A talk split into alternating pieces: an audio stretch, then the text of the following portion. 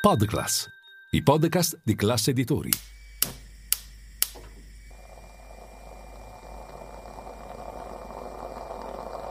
Buongiorno dal gruppo Classe Editori. Io sono Massimo Brugnone. Oggi è martedì 11 aprile e queste sono notizie a colazione, quelle di cui hai bisogno per iniziare al meglio la tua giornata.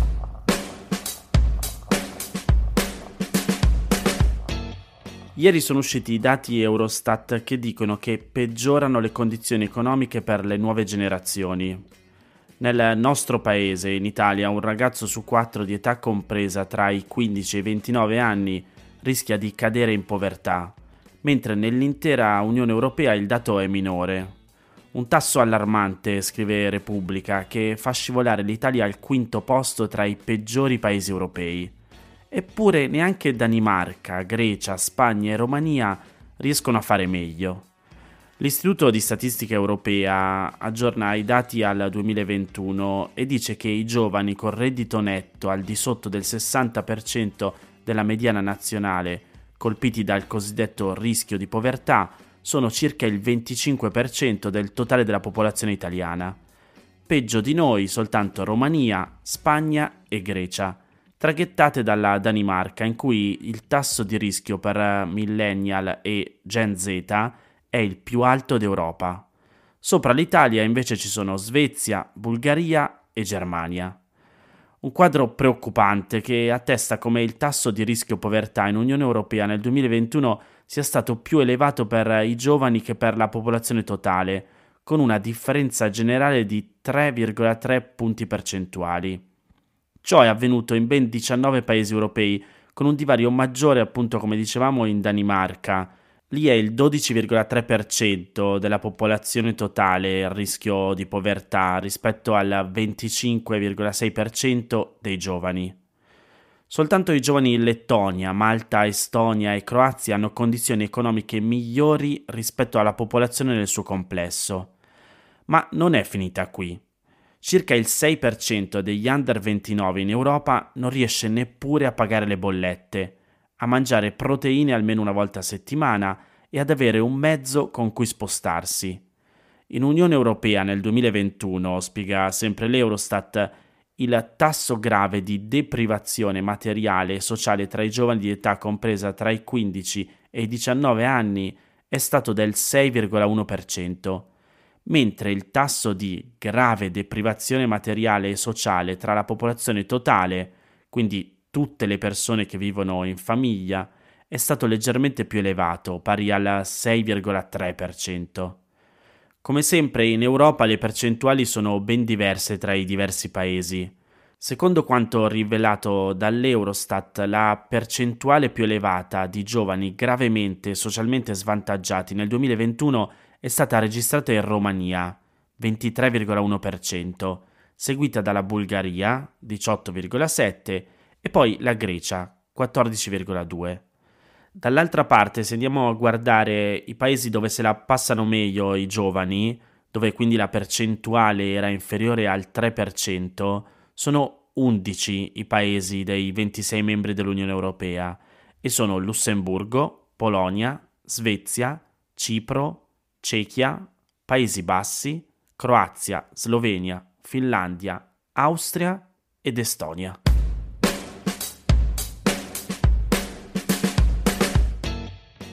Diversi giornali riportano le parole del presidente francese Emmanuel Macron che ha risposto alle domande di alcuni giornalisti poco prima di rientrare da un viaggio istituzionale di tre giorni in Cina. Tra le diverse domande fatte dai giornalisti sugli esiti dell'incontro di sei ore avuto con il presidente cinese Xi Jinping, quello che viene riportato un po' su tutti i quotidiani c'è una domanda di politico. Macron ha parlato soprattutto della necessità che l'Unione Europea riduca la sua dipendenza dagli Stati Uniti, evitando di farsi trascinare in controversie con la Cina, come quella su Taiwan, l'isola che si governa in maniera indipendente da oltre 70 anni, ma che la Cina considera parte del suo territorio e di cui invece gli Stati Uniti difendono fortemente l'autonomia.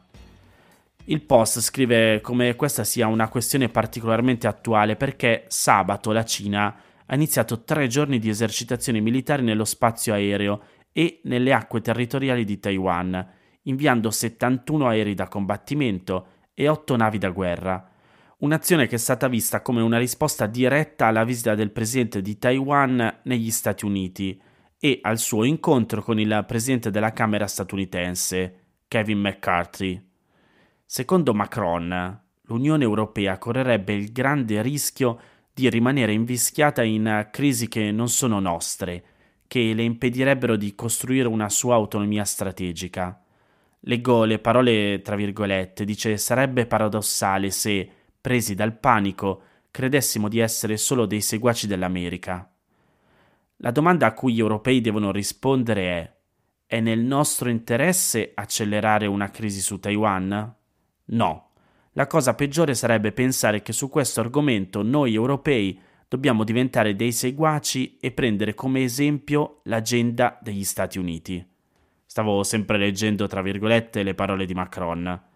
La sua teoria sull'autonomia strategica dell'Unione Europea come forza indipendente dagli Stati Uniti è molto gradita a Xi Jinping e alla Cina, e i funzionari cinesi la enfatizzano spesso parlando con i rappresentanti dei paesi europei.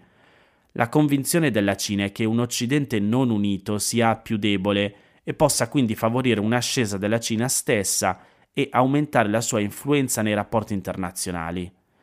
Nelle relazioni con la Cina, Macron è sembrato assai più conciliante degli altri rappresentanti europei e si è mostrato piuttosto aperto a soddisfare alcune pretese cinesi, a partire da quella di non intromettersi in questioni che il paese ritiene di sua unica competenza, come la disputa su Taiwan.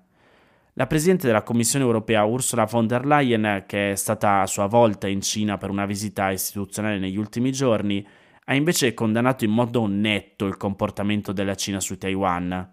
Leggo le sue di parole tra virgolette, dice la minaccia di usare la forza per cambiare lo stato delle cose è inaccettabile. Macron invece ha usato toni molto diversi. Leggo sempre tra virgolette.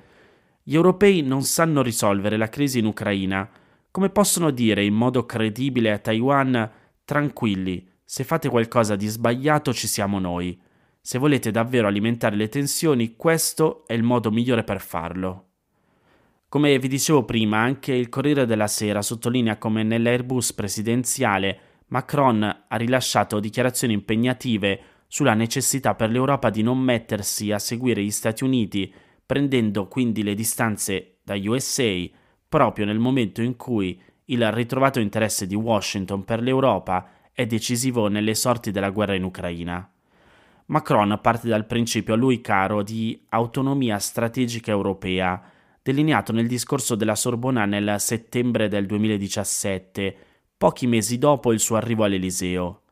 Cita Antonio Gramsci per rivendicare di aver vinto la battaglia ideologica e sottolinea la necessità di una sovranità europea anche nella difesa, nel momento in cui bisogna adattarsi a una economia di guerra.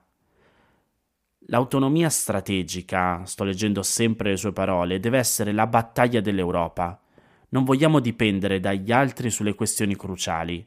Il giorno in cui non hai più libertà di scelta sull'energia, sul modo di difenderti, sui social media, sull'intelligenza artificiale, perché non hai più le infrastrutture necessarie, esci dalla storia. Se questa impostazione in generale non desta obiezioni, il punto delicato è la successiva presa di distanze nei confronti degli Stati Uniti, mai così esplicita, in particolare quanto al confronto con la Cina. Autonomia strategica, dice Macron, significa avere punti di vista convergenti con gli Stati Uniti, ma che si tratti dell'Ucraina, del rapporto con la Cina o delle sanzioni, avere una strategia europea.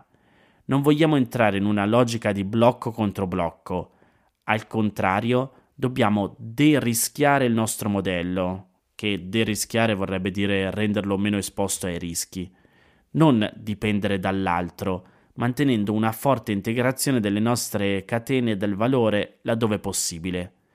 Il paradosso sarebbe che proprio nel momento in cui stiamo costruendo una vera autonomia strategica europea, ci mettiamo a seguire la politica americana per una sorta di riflesso di panico. Ora il fatto è che se durante le presidenze di Obama e Trump gli Stati Uniti si sono concentrati sull'area pacifica disimpegnandosi in parte dell'Europa, l'invasione russa dell'Ucraina ha riportato in primo piano l'indispensabile ombrello militare di Washington e della Nato, mai così presente, necessaria e attraente, come confermano l'adesione appena avvenuta della Finlandia e quella prossima della Svezia. In seno all'Unione Europea, i paesi baltici, i nordici, la Polonia e anche l'Italia sembrano di nuovo molto legati agli Stati Uniti e le parole di Macron, non concordate a livello europeo, potrebbero suscitare imbarazzi e disaccordi.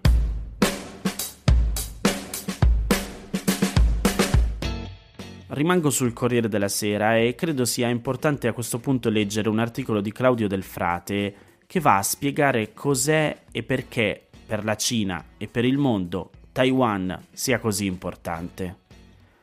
Una tigre asiatica, potenza planetaria dal punto di vista tecnologico, ma in una situazione politica rimasta irrisolta dagli anni 50 del secolo scorso. Ecco Taiwan, l'isola che in questa ora torna al centro dello scenario mondiale a causa delle manovre militari avviate da Pechino. Da sempre la Cina comunista reclama la sua sovranità sull'isola, ma da dove nasce la crisi e quali sono le ragioni del contendere. La questione è in pratica una ferita non ancora sanata dalla seconda guerra mondiale ed è la conseguente guerra tra i comunisti di Mao e i nazionalisti di Chiang Kai-shek, entrambi fermi nel proclamarsi unici rappresentanti del legittimo governo cinese. Con la capitolazione dei giapponesi nel 1945 e il loro ritiro dalla Cina, si scatena il conflitto interno che vede prevalere nel 1949 i comunisti di Mao. Il suo rivale, Chiang Kai-shek, si ritira sull'isola di Formosa, dando vita allo Stato di Taiwan, con capitale Taipei. Da quel giorno di fatto esistono due distinti governi che si proclamano legittimi rappresentanti della Cina e con veti contrapposti. Qualunque Stato avesse riconosciuto la sovranità dell'una non avrebbe potuto intrattenere rapporti con l'altra. La questione rimane sopita per oltre vent'anni, poiché la Cina comunista decide di isolarsi quasi completamente dal resto del mondo. A rimescolare le carte arriva nel 1971 la diplomazia del ping pong. In quell'anno gli Stati Uniti, presidente Richard Nixon e segretario di Stato Henry Kissinger, decidono di allacciare relazioni diplomatiche ufficiali con Pechino una svolta storica. Un gesto di apertura accompagnato simbolicamente da un incontro di tennis da tavolo tra rappresentative dei due paesi.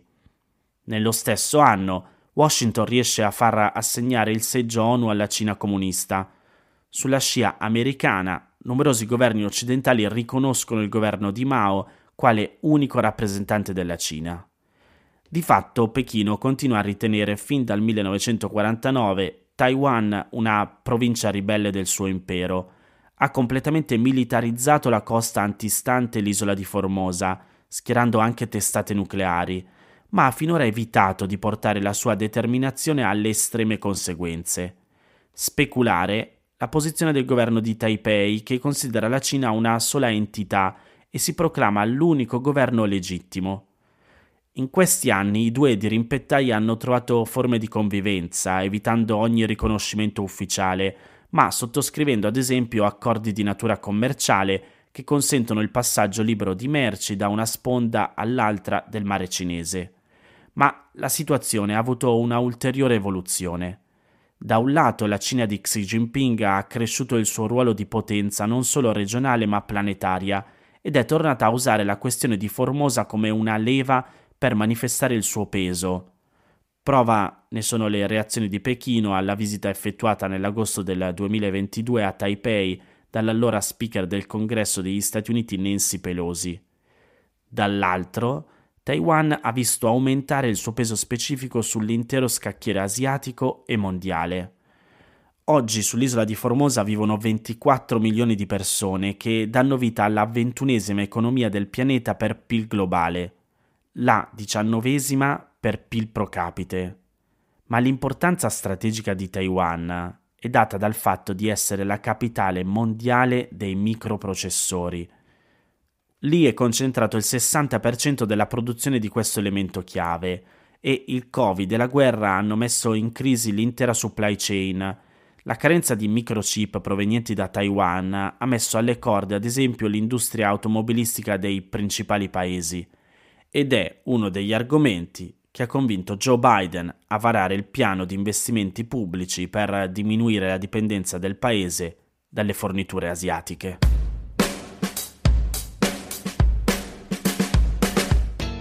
Queste erano le notizie a colazione di oggi. Se volete suggerirmi alcune notizie o mandarmi i vostri commenti su quelle trattate potete scrivermi all'indirizzo notiziacolazione.it. Se volete rimanere aggiornati c'è il canale Telegram di Notizia Colazione. Nel sommario della puntata trovate il link per gli altri podcast del gruppo Classe Editori.